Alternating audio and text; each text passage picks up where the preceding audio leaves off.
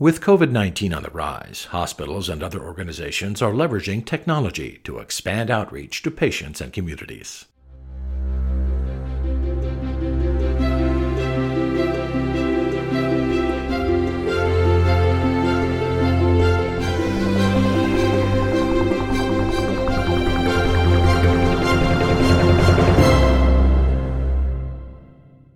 Welcome to Advancing Health, a podcast brought to you by the American Hospital Association.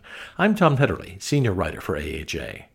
In this podcast, Priya Bathija, Vice President of the AHA's The Value Initiative, speaks with Kaptma Upala, KP for short, founder and CEO of Access Mobile. They're discussing using mobile technology to address health needs, especially during the COVID 19 pandemic. Thank you, Tom, and thank you, KP, for joining us once again to discuss how Access Mobile is engaging patients and communities. This time around, we hope you can share with us how you're reconnecting with patients and communities during the COVID 19 pandemic. So I'll just get started with, with a few questions. Um, when we spoke in December, you shared with us how hospitals can use mobile technology to improve access. And how, how can they do that during the COVID 19 pandemic? Great. Thanks so much, Priya, for uh, having me back to continue the conversation. I think, as you may recall, what we do at Access Mobile is um, we use um, mobile communication through both precision and cultural competency to reach people with critical information about linking with services and and their overall care needs. And I think now with COVID 19 more than ever, um, whether it's a hospital or other healthcare um, organizations, critical need for clear and consistent um, communication to patients because there's so much out there and a lot of people are trying to figure out what what to do. Um, and there was a study that came out um, recently uh, by McKinsey that just um, talked about how people generally trust their providers and payers when it comes to healthcare information, and particularly in the COVID context. And so, more than ever, mobile becomes a way to reach um, people through uh, a tool that many people have and with critical information that's trusted. And I know in, in past conversations, we've talked about some of the work that you're doing, um, specifically in LA, which is a really big urban center, as well as rural or Oregon. Um, how has how has the work that you've been doing to help communicate with patients um, different um, now that we're in this COVID 19 world, and then really different between that urban and rural setting? Right. So I think the first thing I can say is with our with all of our clients um, in the U.S., both urban and rural, we've seen a significant increase in messaging.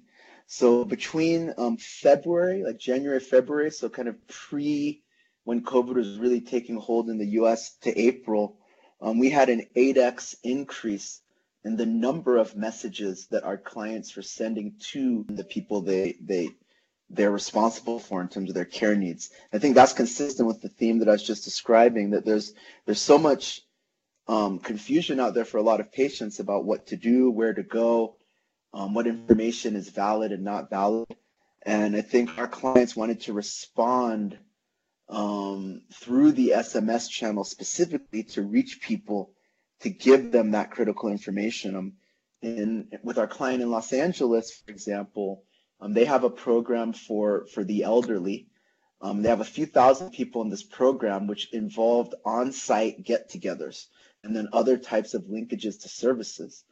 And with COVID, the first thing that happened is those on site meetings weren't happening. And that needed to be communicated um, in a way that was uh, both time and cost efficient. So we supported the client in that. But then, furthermore, you know, um, with regards to SDOH, food insecurity has been a major challenge in our country. And this partner of ours in Los Angeles had stood up a program um, to offer food support to this elderly community. And so we sent out a follow on message basically asking people via text whether or not they had food insecurity and would need food uh, at that time. And we had a 3% response rate within a very short time from that pool of people that they actually needed food. And so this information then was redirected to the hospital, and then they went and delivered food to those people. Um, and those are the types of things, like very practical um, um, experiences. I would say in the rural population, we've been seeing very high engagement through text. So when we're sending information through the SMS channel in, in rural Oregon, um, with some of our messages, we're getting as high as a 10% click-through rate. Um, and this is in a context where your click-through rates for general content industry-wide might look like 2% right? So this is an indicator up to us about a high level of engagement, even in rural areas, to content um, in the COVID situation. Well, that that's really interesting, and it, it's it's really cool to see that increase and that hunger for information um, through a trusted source. Um, so how, how can hospitals utilize texting or partner with Access Mobile um, to sort of help their communities during this pandemic and, and even after? Right. So I think um, there's there's a number of types of information that we see um, patients being um, being very uh, engaged around. So obviously with um, services starting to resume incrementally across the country. For, for people that have regular care needs who were not able to access those needs during COVID or who were not comfortable to go into a hospital setting during COVID for those services, this is a time now when those populations are starting to understand what's next, right? And so it becomes really critical for providers to communicate efficiently and clearly um, to different patient populations that have regular care needs about what, what they should expect going forward. Um, and SMS and using the mobile channel is a very effective way to do that. Um, I think also um, we find that, you know, when we're partnering with groups um, that when it comes to other SDOH services, because so many people are struggling right now, that those hospitals are trying to deliver to their patients understanding there's broader needs outside of the clinical care. Um, linkages to services and care are very effective in terms of understanding who has what needs where efficiently through texting. Um, and so we're partnering with groups and we see opportunities to partner to use the mobile channel to build those bridges. Um, and I think ultimately we know that um, in this next phase, um, hospitals are going to be trying to figure out how to balance both the response to COVID and other regular care. So any content around that domain we, we find is a, a critical area of importance to partner on and understand not only that, but what what types of communication people will really respond to. Um, and so there's there's many opportunities that uh, we see to partner, um, not just on the messaging but really thinking more holistically about people's care needs and, and how we communicate to them in a COVID context. So you're you're you know right in the thick of things dealing with COVID. Um, how do you think that COVID is really changing our conversation and our movement towards value and, and the use of greater mobile technology in the future?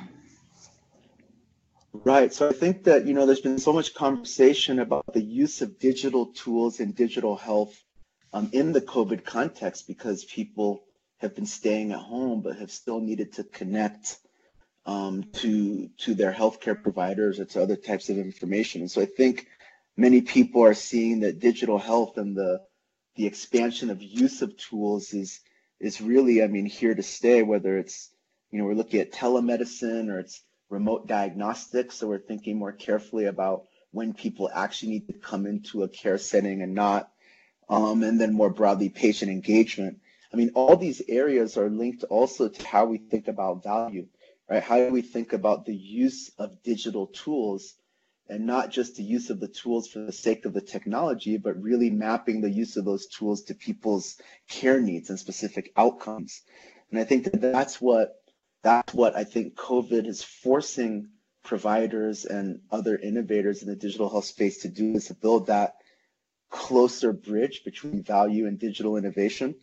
But I think there's a second stream that uh, of the conversation that's just starting, and it's you know, um, and it's something that's been around for a while, which is about health disparities. So health disparities are nothing new, And, you know, unfortunately, we're seeing through COVID 19 just how stark those health disparities are for our African Americans and other populations in terms of the differential impact of COVID um, in terms of both morbidity and mortality. But the extension of that into digital health is what does digital health mean in a disparities context? So is it indeed true that all populations in the country will have access to digital innovations? Or can digital innovations, if they're just available to those who already have access, rather deepen the divide? And so I think that there's another conversation that, you know, should and I assume will start about ensuring that as we look at disparities in digital innovation, that everybody is participating and gaining. Um, otherwise, you know, the digital innovation will just be supporting those that already have access. Right, right. And I know that we we are looking forward to continuing that conversation with you around the digital divide and healthcare disparities as we move into the future.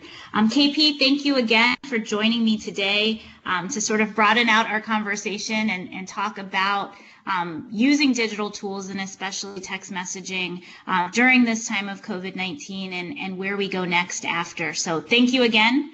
Um, and we're looking forward to keeping our conversation going. Thanks so much, Priya. We appreciate the opportunity. To learn more about Access Mobile, listen to Priya Bathija's and Koptma Yopala's first podcast titled Using Technology to Improve Health Outcomes.